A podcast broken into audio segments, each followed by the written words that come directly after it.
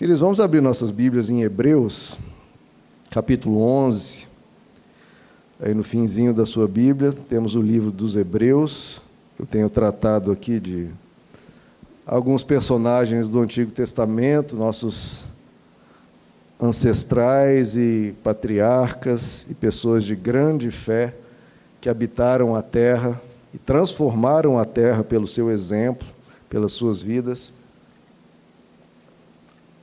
para que nós possamos também, seguindo o exemplo deles, deixar um exemplo para os nossos, para o futuro. Hebreus 11, queridos, deixa eu tratar com vocês do verso 8, que nos fala de Abraão, nós já falamos de Abel, de Enoque, de Noé, duas vezes, e agora aqui no verso 8 de Abraão. Pela fé, Abraão, quando chamado, obedeceu e dirigiu-se a um lugar que mais tarde receberia como herança, embora não soubesse para onde estava indo. Eu quero ler com vocês então a passagem lá no livro de Gênesis, podem abrir, que relata o que aqui em Hebreus 11 se comenta, é, Gênesis capítulo 12. Então, Gênesis capítulo de número 12, que a gente vai ver o chamado de Abraão.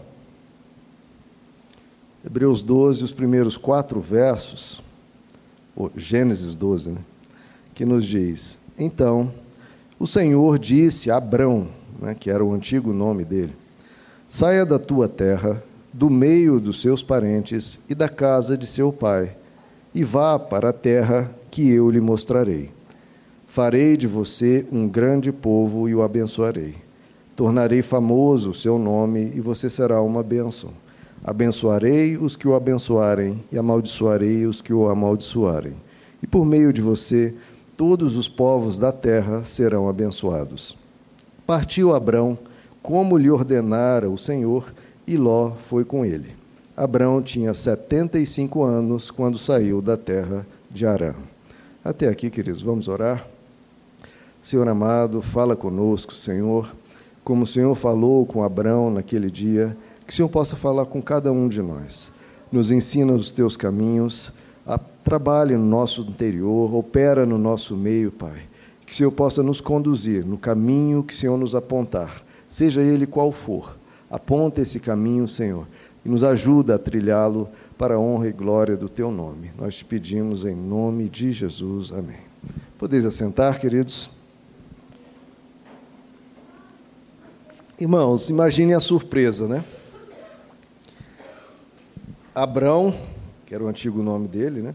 Já vivia ali com seus pais, com a sua parentela, na sua terra, em Ur dos Caldeus, depois em Arã, e ele já, havia, já estava com 75 anos, como eu sempre menciono aqui, a gente não sabe como era a contagem do tempo ali, se, já é, se era tão precisa assim, se eram anos solares, se eram anos lunares, mas enfim, já era uma idade é, significativa. Se não fosse 75 nos nossos anos, talvez fosse 40, 50, algo já avançado. Imagine ele na comodidade ali da sua cidade, da sua parentela, vivendo em paz, vivendo em tranquilidade, e de repente vem uma voz. Uma voz que, ao que tudo indica, ele não conhecia, nós vemos em outros trechos da Bíblia que Abrão e a sua família eram pagãos, adoravam vários deuses. E Abrão ali de repente conheceu uma voz, ao que tudo indica, pela primeira vez, que lhe falou, que lhe chamou. Uma voz que o chama para tirá-lo do seu conforto, porque ele estava ali bem assentado com o seu trabalho, com a sua renda, com as suas com a sua família organizado e em paz. E essa voz o chama para sair, para fora. Saia da tua terra, saia da tua parentela, saia da casa do teu pai, saia. E detalhe, para uma terra que eu vou te mostrar. Deus nem falou, olha, saia e vá pelo lugar tal até chegar ao lugar tal. Não. Deus não deu nem o caminho, nem o destino. Deus simplesmente falou: saia, saia. E sai andando. Mas para onde? Não, eu ainda vou te mostrar. Sai andando. Imagine uma pessoa totalmente organizada, com a vida toda estabelecida, tudo certinho, e ele tem que sair por uma voz que lhe fala ao coração e não lhe dá nem o caminho, nem a direção, nem o destino, não lhe dá nada. Só saia e eu vou te mostrar. Vai andando que eu vou te mostrar. E nem falou quando vai mostrar, só sai andando. Impressionante, né, queridos? O desafio que foi colocado diante de Abraão e ele, pela fé, obedeceu e seguiu. Como é importante, né, queridos, quando nós recebemos uma voz de Deus no nosso coração a respeito do que quer que seja, nós darmos atenção a essa voz e obedecê-la e segui-la. E Deus sempre fala conosco, queridos, quando estamos em algum tipo de perigo, em algum tipo de situação que podemos pisar na bola, ou na hora de perdoar alguém, ou na hora de fazer um bem que nós pela nossa carne, ah, não, eu não vou fazer não. A gente se recusa, ou na hora de evitar um mal, ah, quer saber? Eu vou fazer sim. E vem aquela voz, sempre nos tirando do problema, sempre querendo nos levar para o caminho certo. Ouça essa voz, queridos, ouça essa voz, como Abraão fez. Agora, queridos, algo interessante é que sempre quando essa voz vem, em todos os episódios da Bíblia, se você for ver, é uma característica frequente de Deus. Sempre quando ele vem para alguém, ele traz uma proposta de movimento, de sair do lugar, de agir, de se mover. Para Abraão, ele fala: Vamos, Abraão, sai da tua terra e vamos comigo. Sai, sai, vamos. Para Moisés, a mesma coisa. Vamos, Moisés, sai do Egito. Para Neemias, ele falou: Sai da Babilônia. Então Deus está sempre chamando a humanidade a caminhar com Ele e sair, sair para fora. Ou seja, Deus está sempre querendo nos colocar em movimento. Quando nós ficamos parados demais, acomodados demais, Deus nos coloca em movimento. Ele quer trazer novidades à nossa vida, quer que a gente esteja sempre buscando, sempre ativos no nosso desejo de melhorar de aprender mais dele, de crescermos como pessoas, de evoluirmos, de deixar coisas ruins, de alcançar novas coisas boas no nosso coração. Deus sempre quer ver progresso. Deus sempre quer ver o nosso avanço. O próprio Jesus, quando ele mesmo se definiu, ele falou: Eu sou o caminho. Olha que interessante, queridos, porque o mais esperado é que Jesus se definisse: olha, eu sou o lugar onde você precisa chegar. Eu sou o destino que você chega e fica ali. É onde você precisa chegar, sou eu, sou o destino, o lugar que você precisa alcançar. Mas Jesus não.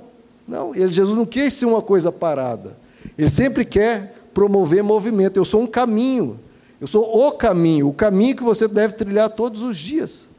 Não é algo parado, não é algo estático, não é algo que você fica ali paradão, não. Eu sou um caminho. Vamos caminhar. Vamos trilhar. Vamos juntos. É sempre no sentido de progresso, de avanço, de adiante, de evolução, de caminhar.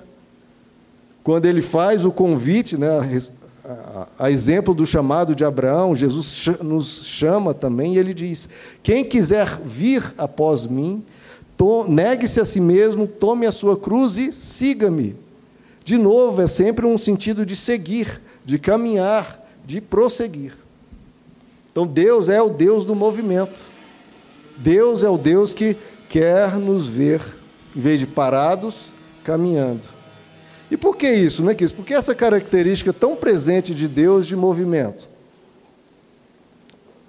Aí eu quero tratar com vocês aqui quatro porquês que eu vejo nesse mover que Deus quer nas nossas vidas. Primeiro, porque ficar parado deprime. Ficar parado traz a vida fica chata, fica sem graça, ficar parado deprime. Segundo, que ficar parado gera acomodação. Terceiro, que ficar parado é uma atitude muitas vezes medrosa diante dos desafios da vida. E ficar parado nos faz mimados e dependentes de outros também. Primeiro ponto, então, ficar parado deprime a alma, entristece. Por quê, queridos? Isso você pode reparar na sua vida. Quanto mais parada for a sua vida, mais parada ela vai ficar. Mais sem graça ela fica. Parar para tudo. Se você não traz eventos, situações, coisas novas, se você não está buscando, sua vida vai ficando parada, parada, parada, e vai ficando tudo sem graça, tudo sem. Vai perdendo a cor, vai perdendo a alegria se sua vida fica parada demais. E parar nos faz acabando ficar lamentando, fica pensando no passado, ai como era bom o passado, ou ai como vai ser bom o futuro. Por quê? Porque o presente está sem movimento, então a nossa própria alma busca movimento, seja no passado, lembrando das coisas que aconteceram, seja no futuro, pensando nas coisas que acontecerão. Em vez de nós promovermos acontecimentos para o hoje. Em vez de nós buscarmos coisas que remexam a nossa vida, agitem nossa vida e nos tragam alegria. E fica parado, você começa a pensar só em si, né? Ah, minha vida não está tão legal, minha vida não sei o quê, e começa só a se lamentar. Jesus fala essa frase que eu gosto sempre de colocar para os dois sentidos. Quem busca, acha. Então, se você buscar motivos para você ser feliz hoje, você vai encontrar mil motivos.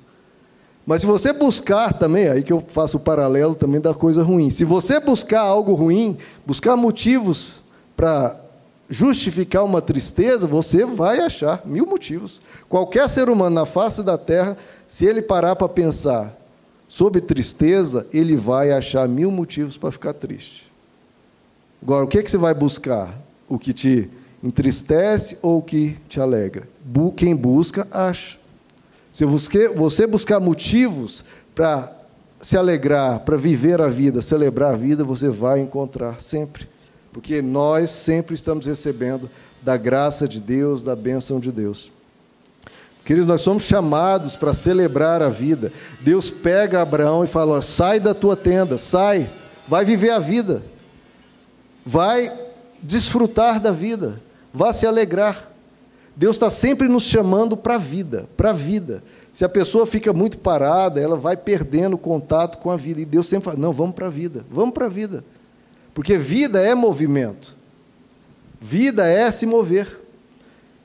Então, Deus, até em uma, outra passagem, ele fala para Abraão: saia da tua tenda e olhe para as estrelas dos céus. Deus está sempre nos chamando para fora das tendas, para fora da nossa casa para que a gente possa viver, para que a gente possa desfrutar do que a vida tem para nos dar. Vida é movimento. Então é necessário colocar vida, é necessário colocar movimento. Quando a pessoa se entristece, o que é a primeira coisa que ela faz quando a pessoa está triste? Já viu? O movimento natural é se retrair, ficar trancado dentro de casa, se isola. E isso o que, que faz? Vai melhorar a tristeza dela assim? Não. Só vai piorar o problema. Porque você se retrai, você se isola, começa a cada vez mais se fazer de vítima. É, realmente, aquela pessoa foi muito grosseira, foi muito ruim. E vai ficar ali remoendo aquele pensamento, aquele acontecimento ruim. Vai ficar se ressentindo, vai aumentando o rancor, vai guardando mágoa, vai se entristecendo. E ele, trancado dentro de casa ou no quarto, aquilo vai virando uma lamúria, uma lamentação, vai se sentindo cada vez mais vítima, como esse mundo é, é injusto, como as pessoas são ruins. E só vai agravando o problema. E algo que tinha um tamanho X vai aumentando cada vez mais, porque a pessoa está em, ressente, essa palavra ressentimento eu gosto muito que a pessoa vai sentindo, ela ressente, ela sente de novo e de novo e de novo aquela palavra ruim, aquela humilhação, aquela ofensa, vai ressentindo, sente de novo. Por quê? Porque ela se retraiu, ela se isolou. Só piora. Quando Deus está sempre sabendo, sai para fora, sai disso. Não fique preso nesse acontecimento, não fique preso nessa, nessa palavra que foi dita. Deixe tudo para trás, deixe isso para trás e vá adiante, vá para frente. Por que, que você vai ficar preso nessa palavra ruim que foi dita, nessa ofensa? Supere-a. Deixa isso para trás, sai, sai disso. Sai desse isolamento que vai fazer você ficar só ressentindo, ressentindo, ressentindo e guardando rancor e envenenando a sua alma. Sai, sai de casa. Não colabora para nada você ficar isolado, ressentindo e sentindo de novo e se amargurando. Sai de casa. Querido, todo mal precisa ser enfrentado com seu oposto. Todo mal, toda situação ruim precisa ser enfrentada com o seu oposto. A tristeza que vem, você enfrenta com a busca pela alegria. A humilhação, a ofensa, você enfrenta com a busca por se valorizar, pelo que a palavra diz a seu respeito, por saber quem você é e ir adiante. O isolamento você enfrenta com a busca pelo oposto também. O isolamento você enfrenta buscando companhia de pessoas, estar na natureza. Ir para o que os teólogos antigos diziam, a grande convivência. Você ir para o mundo. O que é a grande convivência? Você estar junto das pessoas, junto da natureza, em meio à vida, para você se sentir vivo. Já até comentei aqui que uns, uns psicólogos lá da Suécia estão prescrevendo a pessoa ir para a natureza, ir para um hotel fazenda, estar no meio, porque quando a gente está no meio da vida, a gente se sente vivo. Se a gente está trancado em quatro paredes, aquilo torna a vida mais gélida, mais fria. Não caia nesse erro. Ouça a voz de Deus que diz: sai do isolamento, sai, sai, sai para fora. Vai, sai da sua tenda. Vá para a vida, vá para a grande convivência, vai para o meio das pessoas, porque em meio ao movimento, você vai se sentindo vivo. A psicologia moderna até chama isso de ativação comportamental. Você tem que ativar a sua vida por meio de ações, de movimento. Você procurar, por comportamento, gerar bem-estar. Agora, o ruim é que as pessoas muitas vezes querem se sentir motivadas. Isso eu acho um grande erro, queridos. As pessoas querem se sentir motivadas para fazer isso. Ah, Deus está falando para eu sair de casa, para eu não ficar aqui isolado, em lágrimas, é, ressentindo, guardando mágoa. Mas eu não estou me sentindo motivado para isso. Não estou me sentindo bem para isso. Meu irmão, ok, que você não está sentindo. Mas sentindo ou não, você só vai piorar. E Deus não está falando, olha, se sinta motivado, Abraão, e depois saia. Não, é um comando, sai. Sai. Porque quando você sai, você quebra o ciclo adoecedor, do isolamento, da retração, e você vai para a vida. Porque lá, retraído, isolado, remoendo, ressentindo, sentindo de rancor, você acha que vai chegar alguma motivação ali? Essa pessoa só está pensando coisa ruim, só está envenenando sua própria alma, só relembrando o que o marido ou a esposa disse, o que o patrão disse, ou quem quer um amigo disse, ou um familiar disse. Vai, vai chegar alguma motivação? Existe motivação para perdoar alguém? Alguém, ai meu Deus, agora estou me sentindo tão motivado para perdoar o que aquela pessoa me xingou. Não existe, querido, motivação para fazer o bem. Se você colocar esse pré-requisito, ah, o pré-requisito é eu me sentir motivado, eu já te aviso, você nunca ou quase nunca vai se sentir motivado, querido. Nunca. Por quê? Porque a tristeza chama tristeza. Tem um verso da Bíblia que eu acho impactantíssimo, ultra impactante, que ele fala: abismo chama abismo. Se você ficar no abismo e ficar ali, ele só vai produzir abismo. A tristeza só vai produzir tristeza. A tristeza vai produzir alegria? Não. O próprio Jesus diz, né, da fonte de águas amargas só vem água amarga. Se você for esperar que da fonte de águas amargas venha água doce, não vai vir, queridos. Esquece esse negócio de motivação. A Bíblia e Deus não trabalha com essa história de motivação. Por quê? Porque motivação, se surgir, em geral não surge, vai demorar demais e você vai ficar no abismo que chama outro abismo, que chama outro abismo. Aquilo vai, queridos, vai envenenando a sua alma. O que você tem que fazer é romper. É romper. É, de, é uma decisão. Eu já expliquei isso também. De onde vem a palavra decisão? Vem de cisão. O que é cisão? Cisão é um corte. Uma cisão, é um corte. Então a decisão é você precisa cortar aquele ciclo adoecedor. Quebre essa lamúria, quebre o isolamento e sai. Deus está falando: olha, Abraão, eu vou motivar o seu coração, eu vou te estimular. Não, Abraão, sai daí. Sai. Se é um ambiente ruim que você está, a sua parentela, talvez pagã, talvez idólatra, sai, Abraão, sai daí, que você nunca vai conhecer minha voz plenamente nesse lugar. Se você está num lugar ruim, adoecedor da sua alma, você precisa sair. Sai.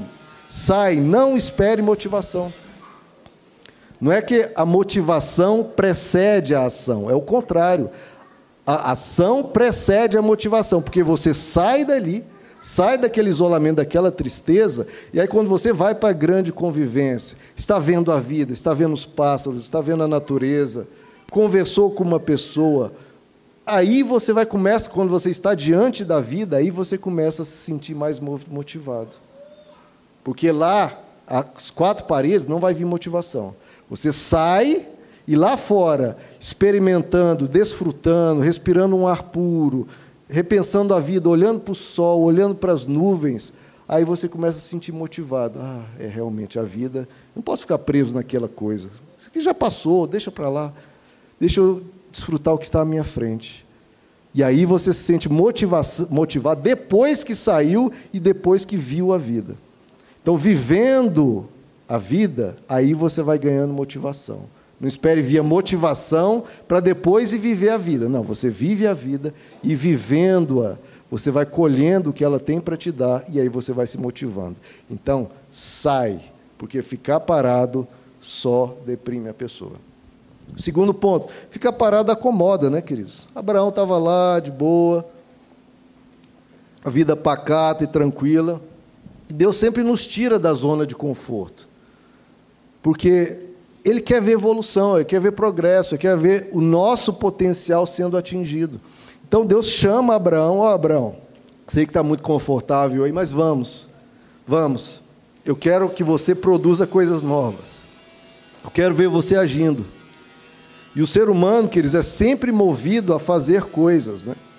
O ser humano é, ele está no ponto A, ele identifica um ponto B que ele quer ir, e ponto A é onde você está, o ponto B é onde você quer chegar, e você precisa trilhar esse caminho. A vida humana, em geral, é isso, né, queridos? É mover-se do ponto A para o ponto B. A gente sempre tem um alvo, tem um objetivo. Ah, eu quero ver tal coisa, eu quero desfrutar disso. É sempre querendo mover do ponto A para o ponto B. E é isso que nos motiva, né? Sempre ter algo a ser alcançado, algo a ser trabalhado. Ter uma meta, ter um objetivo. Isso nos faz satisfeitos, né? de ver progresso na nossa vida, no nosso crescimento, inclusive crescimento espiritual. Eu quero cada vez mais conhecer as Escrituras, quero cada vez mais ter experiências com Deus, esse movimento de sempre estar indo adiante. O segredo da vida, queridos, é nunca perder esse desejo de estar avançando, esse desejo de conhecer mais, de viver mais, de crescer mais. E Deus aqui então insiste com Abraão nesse chamado a uma aventura. Né? Deus sempre quando ele aparece às pessoas e fala com as pessoas, ele traz tarefas. Ele traz, ó, oh, Abraão, eu quero isso aqui. Moisés, que tal a gente fazer isso? Davi, que tal a gente fazer isso? Deus sempre traz tarefas para nós. Por quê? Porque Deus acredita em nós, né, queridos? Deus pegava, se você for ver, as pessoas mais, muitas vezes desqualificadas, ou pessoas que não acreditavam em si mesmas, chegava para elas e trazia uma tarefa quase impossível para alguém que não acreditava em si mesmo. Até uma tarefa pequena seria difícil, e Deus traz uma tarefa grande. Para quê? Para mostrar que Ele acredita em nós. Muitas vezes nós não acreditamos em nós mesmos, mas Deus acredita em nós. Jesus, como apóstolos, ele não escolheu os mais letrados, os mais poderosos, os mais que se destacavam na sociedade, pegou pessoas totalmente irrelevantes, insignificantes, que não acreditavam em si mesmas, pegou eles e mostrou para eles que eles tinham potencial. Deus quis mostrar, tanto na escolha dos apóstolos, tanto na escolha de cada uma das pessoas das Escrituras, mostrando que Ele acredita em nós, mostrando que nós temos potencial para fazermos coisas que às vezes a gente duvida que nós possamos fazer. Então, quando você falar, tem tal traço da personalidade que eu estou sofrendo com esse traço há muito tempo, ou causando sofrimento nas pessoas há tanto tempo. Sou uma pessoa de trato difícil, eu sou uma pessoa que muitas vezes pisa na bola em tal coisa e eu nunca consegui superar. E queridos, Deus sempre acredita em nós.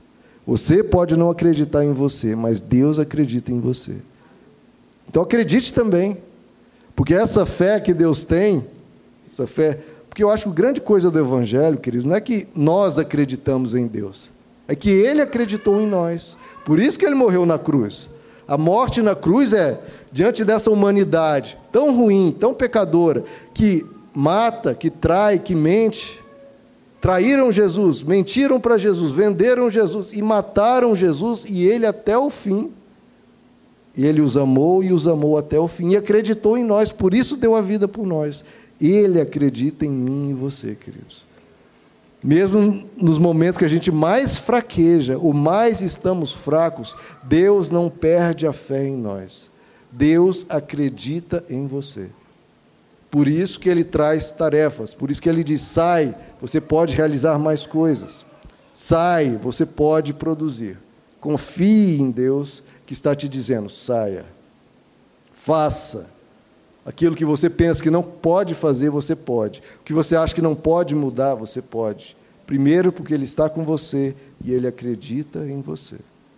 Creia no que Deus está dizendo. Terceiro ponto, queridos, é que ficar parado é uma atitude do medo, né? Eu já até expliquei no, naquele culto que a gente estava tendo quarta-feira, mas quando estão diante de um predador, ele congela, né? ele paralisa ou se esconde numa toca, ele se fecha, de novo, aquele movimento de retração. Né? Ou a pessoa tem vergonha e se retrai também. Esses dias eu estava vendo até um youtuber dizendo que, quando ele era jovem, adolescente, ele travava para tudo. Ele tinha tanta vergonha que não conseguia responder quando a professora perguntava. Quando chegava uma visita em casa, ele não conseguia falar, ele travava para tudo. E ele queria namorar as meninas e também travava. Ele chegava diante da menina e travava, congelava e só passava vergonha. E aí uma hora ele falou: "Gente, eu vou viver a vida toda assim? Não, eu preciso acabar com isso". E ali ele deu um basta, de novo, uma decisão, um corte. Eu preciso quebrar isso. Então, o medo, queridos, de novo, a gente precisa enfrentar o que a gente não quer com o seu oposto. O medo a gente enfrenta com a coragem. Os animais congelam e paralisam, mas nós não. A Bíblia nos diz que Deus disse lá em Gênesis que nós fomos chamados para dominar, dominar o nosso medo, dominar a nossa vergonha. Então, não sabote, não permita que qualquer medo sabote o que você quer fazer. Nós fomos chamados para enfrentar o medo. Então, sai desse medo, conquiste. Jesus disse, né? Levanta, toma o teu leito e anda. É sempre movimento, é sempre levantar e ir. Eu ensino para os meus filhos, né? Petro morre de medo de vacina, coitado, depois vai até brigar comigo. Toda hora eu falo essas coisas, que ele tem medo.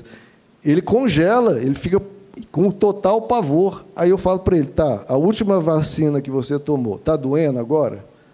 Sabe que você nem lembra mais desse medo, nem sente nada, ele dura cinco segundos, acaba aquela dor. Então a gente tratar as coisas assim, a dor, a dificuldade, tudo vai passar. Toda dor vai passar se nós não ficarmos relembrando-a. Por isso que a gente tem que sair, a gente tem que quebrar com o medo. Na Bíblia, Deus diz 366 vezes, a gente brinca, né? Um, uma vez para cada dia do ano. Deus nos diz: não temas.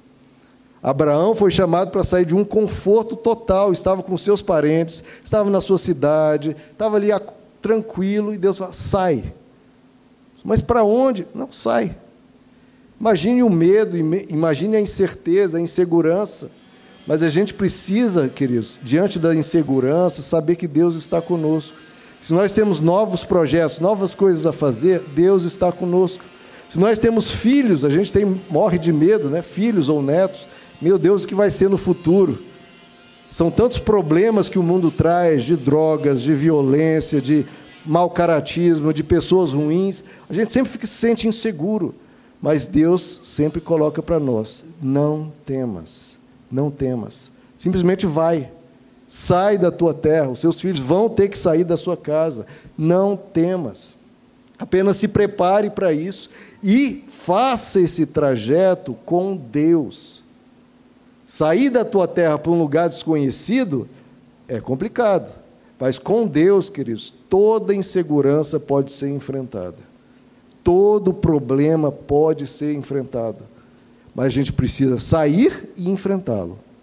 Sair e enfrentá-lo sem medo do futuro. Eu acho muito legal essa passagem, porque sai da tua terra e vai para um lugar que eu te mostrarei.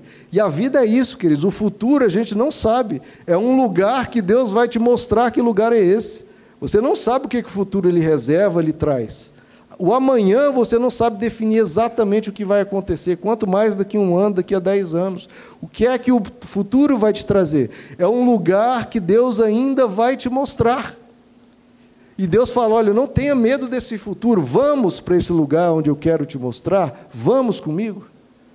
Tenha Deus como esse seu companheiro, esse caminho, de novo, não um lugar, mas um caminho. Jesus é o caminho que você precisa trilhar nesse futuro, nesse lugar que Ele vai te mostrar.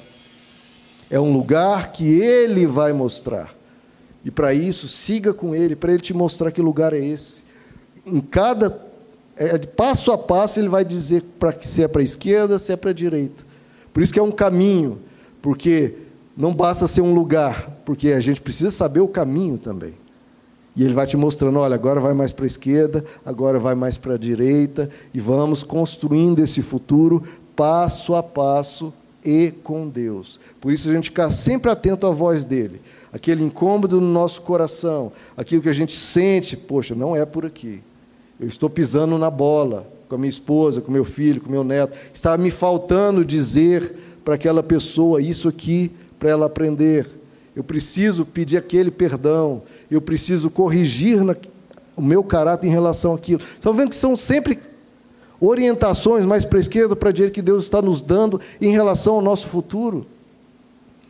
Não pense em coisas assim, ah, o que Deus quer para o meu futuro é que eu chegue no lugar tal. Não, é, é passo a passo. Cada dia ele vai te dizer: olha, isso aqui você precisa corrigir, isso aqui você precisa perdoar, isso aqui você precisa dizer.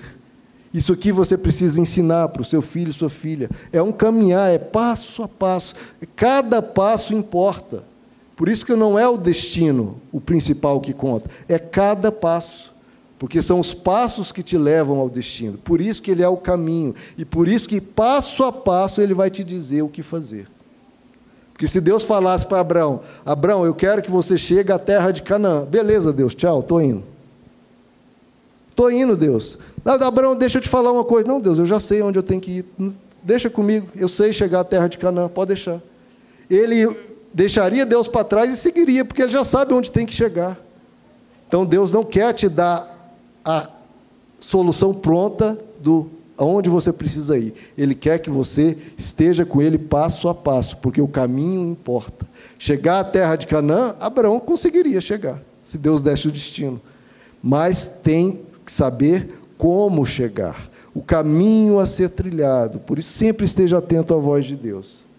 Porque é um caminho que Ele vai mostrando passo a passo. E passo a passo Ele quer orientar a sua vida. Para que você não se perca, para que você não tropece, para evitar cada mal que pode vir sobre a sua vida. Como evitar cada mal? Esteja sempre ouvindo aquele toque no seu coração, aquele quebrantamento, aquele arrependimento, aquela incômodo que Deus toca no seu coração, você vai ter que perdoar isso aqui. Ouça essa voz, queridos. Ouça essa voz. Perdoe. Ouça essa voz, corrija teu caráter. Ouça essa voz, fale uma palavra boa para uma pessoa. Deixa cada passo ser guiado por Deus. E é assim que a gente vai passo a passo construindo o nosso futuro. Última questão que eu queria colocar, que é ficar parados nos faz ficar mimados, né? Imagine Abraão, 75 anos na casa do pai, vivendo ainda debaixo da tutela do pai, na aba do pai. E nós vivemos numa época, queridos, que isso já é quase uma epidemia, uma pandemia, né? De que as pessoas evitam amadurecer. As pessoas estão evitando responsabilidades, não querem peso, não querem, não querem atuar na vida com a responsabilidade que a vida traz. Isso na psicologia se chama de síndrome de Peter Pan. As pessoas estão se tornando adolescentes grandões ou crianças grandonas. Peter Pan. Não querem casar, não querem ter filhos, muitos não querem sair de casa e muitos não querem trabalhar. Isso está se tornando uma epidemia mesmo. As pessoas se tornando infantis, sempre debaixo da aba do pai e da mãe. Os adolescentes vão crescendo e ficando só no TikTok, só no videogame, só no celular, não querem se esforçar, não querem correr atrás, ou muito devagar. Eu vi uma estatística que o número de homens nos Estados Unidos que estão dentro de casa sem trabalho multiplicou por cinco. E não é por falta de trabalho, é porque querem ficar ali, com os pais jogando videogame ali, de, tranquilo, de boa. Multiplicou por cinco. E antigamente, eu achava muito interessante isso, que quando o filho ou filha chegavam a 18 anos, os pais falavam: você fez 18 anos, agora escolhe. Ou você paga aluguel para ficar aqui, ou você sai de casa. Rua. Era desse jeito. Se o filho quisesse ficar depois dos 18, tinha que pagar aluguel. Ainda bem que nesse ponto aí meu pai não era assim. Então, olha como era um chamado à responsabilidade, era um chamado ao amadurecimento. Você precisa crescer. Vá trabalhar. Vá fazer suas coisas. É a regra lá de Gênesis, do, do princípio. Deixar pai e mãe. Os filhos têm que amadurecer, têm que sair da aba do pai. E só amadurece se se tornar responsável pela sua própria vida e especialmente cuidando de pessoas. Deus falou para Abraão: sai da tua parentela. Você está acomodado aí, seu pai que resolve os problemas todos, né? sua família cuida de tudo e você está no bem bom. Não, Abraão, quero que você saia da sua parentela. Não fique dependente do seu pai, não fique buscando empréstimo com seu pai, levando todos os problemas para o seu pai resolver. Não, você precisa crescer, Abraão. Você precisa crescer. Você vai pegar um empréstimo? Tudo bem, pega um empréstimo com o banco. Não fique trazendo tudo para o seu pai e para a sua mãe. Há, há, claro, situações e situações. Agora, o ponto é amadureça, Barão. Abraão nunca se tornaria quem ele se tornou se continuasse debaixo da aba do pai e da mãe. Sai, Abraão. Agora você vai ser o, o líder da sua família. Você que vai ter que tomar a frente. Você que vai ter que resolver os problemas. Em vez de ser cuidado, ele passou a cuidar. E cuidar de pessoas, quer dizer, é o que mais nos faz querer melhorar. Faz correr, correr atrás, faz querer fazer você lutar. Eu lembro de uma situação, queridos, que eu achei muito interessante isso, né? Hoje o mundo diz, né, que não, no case não, porque casar, ter filho é muito gasto, você vai ficar sem dinheiro. Se você viver sozinho, tudo que você ganhar vai ser para você. Então você vai, imagine, sem filho, sem mulher, sem nada, você vai ter dinheiro para viajar, para fazer isso, para fazer aquilo. E tem pesquisa, eu li um livro, pesquisa que quem fica solteiro, isso, você vê como é a conversa do, do mundo, né? se é que não é do diabo, para quebrar essa, esse desejo de formar famílias. Né? Não, o dinheiro vai ser só seu, você não vai ter que gastar com filho, escola de filho. Já viu o preço da escola? Não caia nessa, nessa burrada, não. O dinheiro vai ser só para você. E eu vi uma estatística que fizeram uma pesquisa a respeito disso, né? porque ficou algo tão popular essa afirmação que foram pesquisar. E pesquisar que quem não se casa, na verdade, vai gastar o dinheiro com bebedeira, com, com pornografia, com aposta, com vícios, ou gasta dinheiro com besteira. Agora, quem se casa, ele amadurece, fica responsável Vai, claro, tem que pagar a escola do filho, da filha, etc. Mas ele poupa, ele não gasta com besteira, ele viaja, porque tem que levar as crianças. E mostrando a comparação das vidas, aquele que tem família acaba produzindo mais, correndo atrás de mais coisas, em vez de se acomodar, ele corre porque ele tem por quem lutar. Ele olha para o filho e para a filha e fala: Eu preciso prover mais para eles. E corre muito mais atrás do que o solteirão lá que fica enchendo a cara. Então você vê como uma afirmação sutil, que parece até óbvia, é mentirosa, destrói o caráter da pessoa, porque se a pessoa, ah, não vou ter filho, né? Ah, então eu vou só encher a cara, eu vou né, fazendo sexo à torta e à direito, e gasta dinheiro do mesmo jeito e não acumula. Diferente daquele que casa, forma família. E um exemplo aconteceu comigo, isso. Eu estava lá fazendo um cursinho para o concurso, que depois eu vim passar. Estava lá fazendo um concurso e o professor, querendo estimular as pessoas, né, ele falava assim: Pessoal, pensa bem, se você passar nesse concurso, você vai lá para a praia de Florianópolis, que só tem loira ou loiro, que você preferir. Você chega lá com um carrão importado, chega lá cheio de dinheiro, paga rodada para todo mundo, você vai fazer o maior sucesso com esse tanto de dinheiro.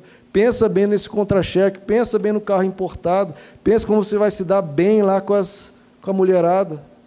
E eu pensando, e eu estou estudando para prover para o meu filho pequeno, na época o Petros tinha um ou dois anos, e eu estou estudando pela minha mulher e pelo meu filho, e tem uma galera aqui estudando para pegar as gatas na balada. Vamos ver quem vai ganhar? Vamos ver quem vai ganhar? Vamos ver quem tem um alvo mais nobre? Vamos ver quem Deus vai abençoar? O cara que quer deitar na, na balada e encher a cara, ou eu que quero sustentar minha família? Vamos ver quem vai ter mais empenho. Vamos ver quem vai se esforçar mais. Não é só esperar que Deus vai me abençoar. Eu vou ralar dia e noite, porque eu tenho um filho. E esses caras que querem pegar esse lugar para encher a cara, vai tirar o meu lugar que eu quero dar coisa para o meu filho? Vamos ver. Vamos ver quem vai me enfrentar aqui. Vamos ver quem vai ter o maior empenho. Eu não aceito perder para esses que têm essa vontade. E eu ralei, meus irmãos. Eu ralei. Já até contei que foram cinco meses, seis meses de estudo tão, tão violento que eu almoçava, estudava, ia no banheiro estudando, jantava, acordava estudando e ia dormir estudando. Todas as horas do meu dia era para estudar. E até um ponto, nesses seis meses, o Petros era pequeno, que teve um dia que eu cheguei em casa, meu filho olhou para mim, e ele olhou assim, meio assim, quem é esse mesmo? Ah, papai.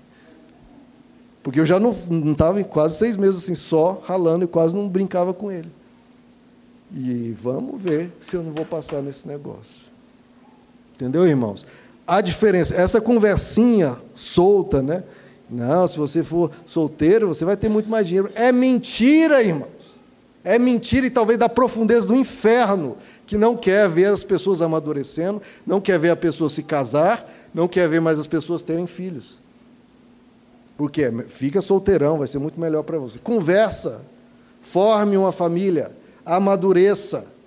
Sai dessa síndrome de Peter Pan, Gente com 40 anos na casa dos pais, ou tendo um trabalhinho e jogando videogame a madrugada inteira. Isso é o que o mundo produz.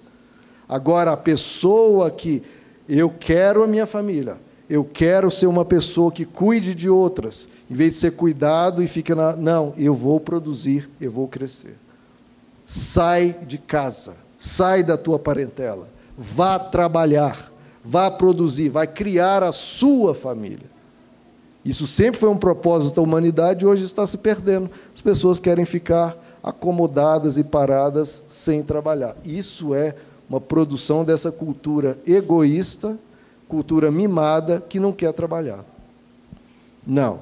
Seja responsável, sai da tua casa, sai da tua parentela.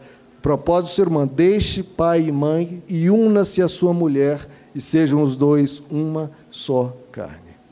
É isso que Deus quer. Eles vão ficar de pé?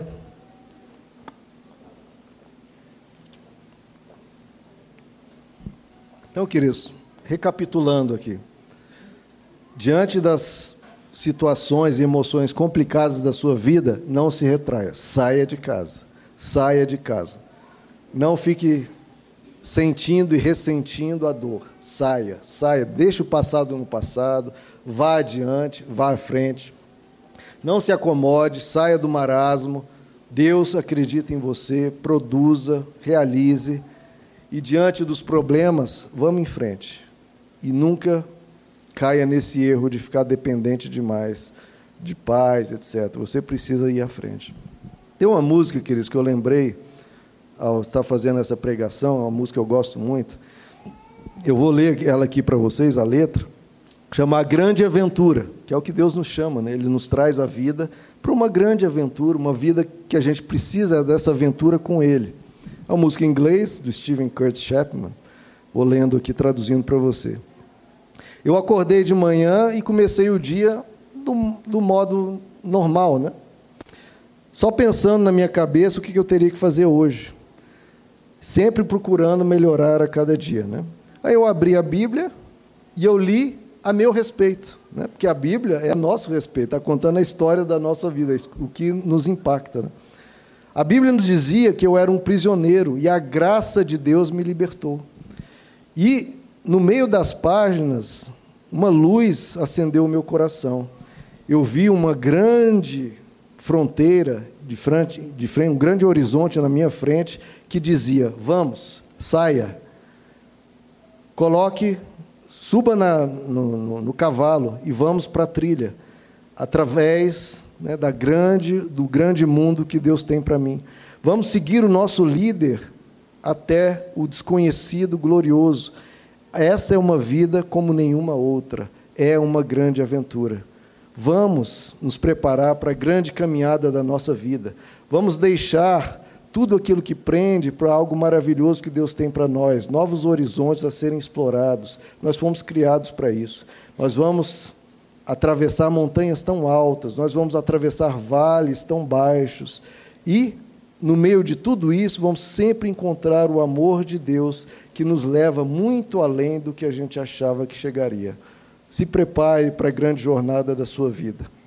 Vamos nessa grande aventura da vida que Deus tem para nós, vamos seguindo o nosso líder até o glorioso desconhecido. Essa é a vida, né, queridos? É o glorioso desconhecido uma grande aventura e que nós precisamos trilhar. Que nós podemos trilhar com Deus ou sem Deus. Com Deus é rumo a um lugar que a gente não sabe onde é, mas Ele vai sempre dizendo: oh, mais para cá, mais para cá. Ouça a voz de Deus, que a cada dia vai te levando para um lugar que Ele tem para nós. Amém, queridos? Vamos orar? Senhor nosso Deus, estamos aqui nessa grande aventura da vida, que nós não sabemos aonde devemos chegar, nem por onde ir. Que o Senhor nos oriente, Senhor. Fale com cada coração aqui, a cada decisão a ser tomada, a cada atitude a ser realizada. Fala conosco, Senhor, o caminho, a direção, nos orienta, Pai. Nos impede de ir por caminhos errados, nos ajuda a ir pelos caminhos certos. Que o Senhor possa abençoar-nos, Pai, a sair de todo e qualquer lugar tóxico na nossa alma e irmos em direção à luz que o Senhor quer para nós. Coloca no nosso coração tudo de bom, tira do nosso coração tudo de ruim. Nos liberta, Senhor, de toda e qualquer prisão, de todo e qualquer mal, e nos conduz, Senhor, nesse futuro, a nós, a nossa família, os nossos filhos. O Senhor sabe o que nos avizinha, o que nos aguarda nos dias que estão à nossa frente. Proteja cada um aqui, Senhor abençoa cada um aqui. Nos ajuda a acreditar em nós mesmos e realiza através de nós a tua vontade, o teu querer. Abençoa cada vida aqui, Senhor, com um futuro esplêndido e maravilhoso. E nos guarda, Senhor, e nos ajuda a enfrentar tudo o que vier. Nós te pedimos em nome de Jesus. Amém.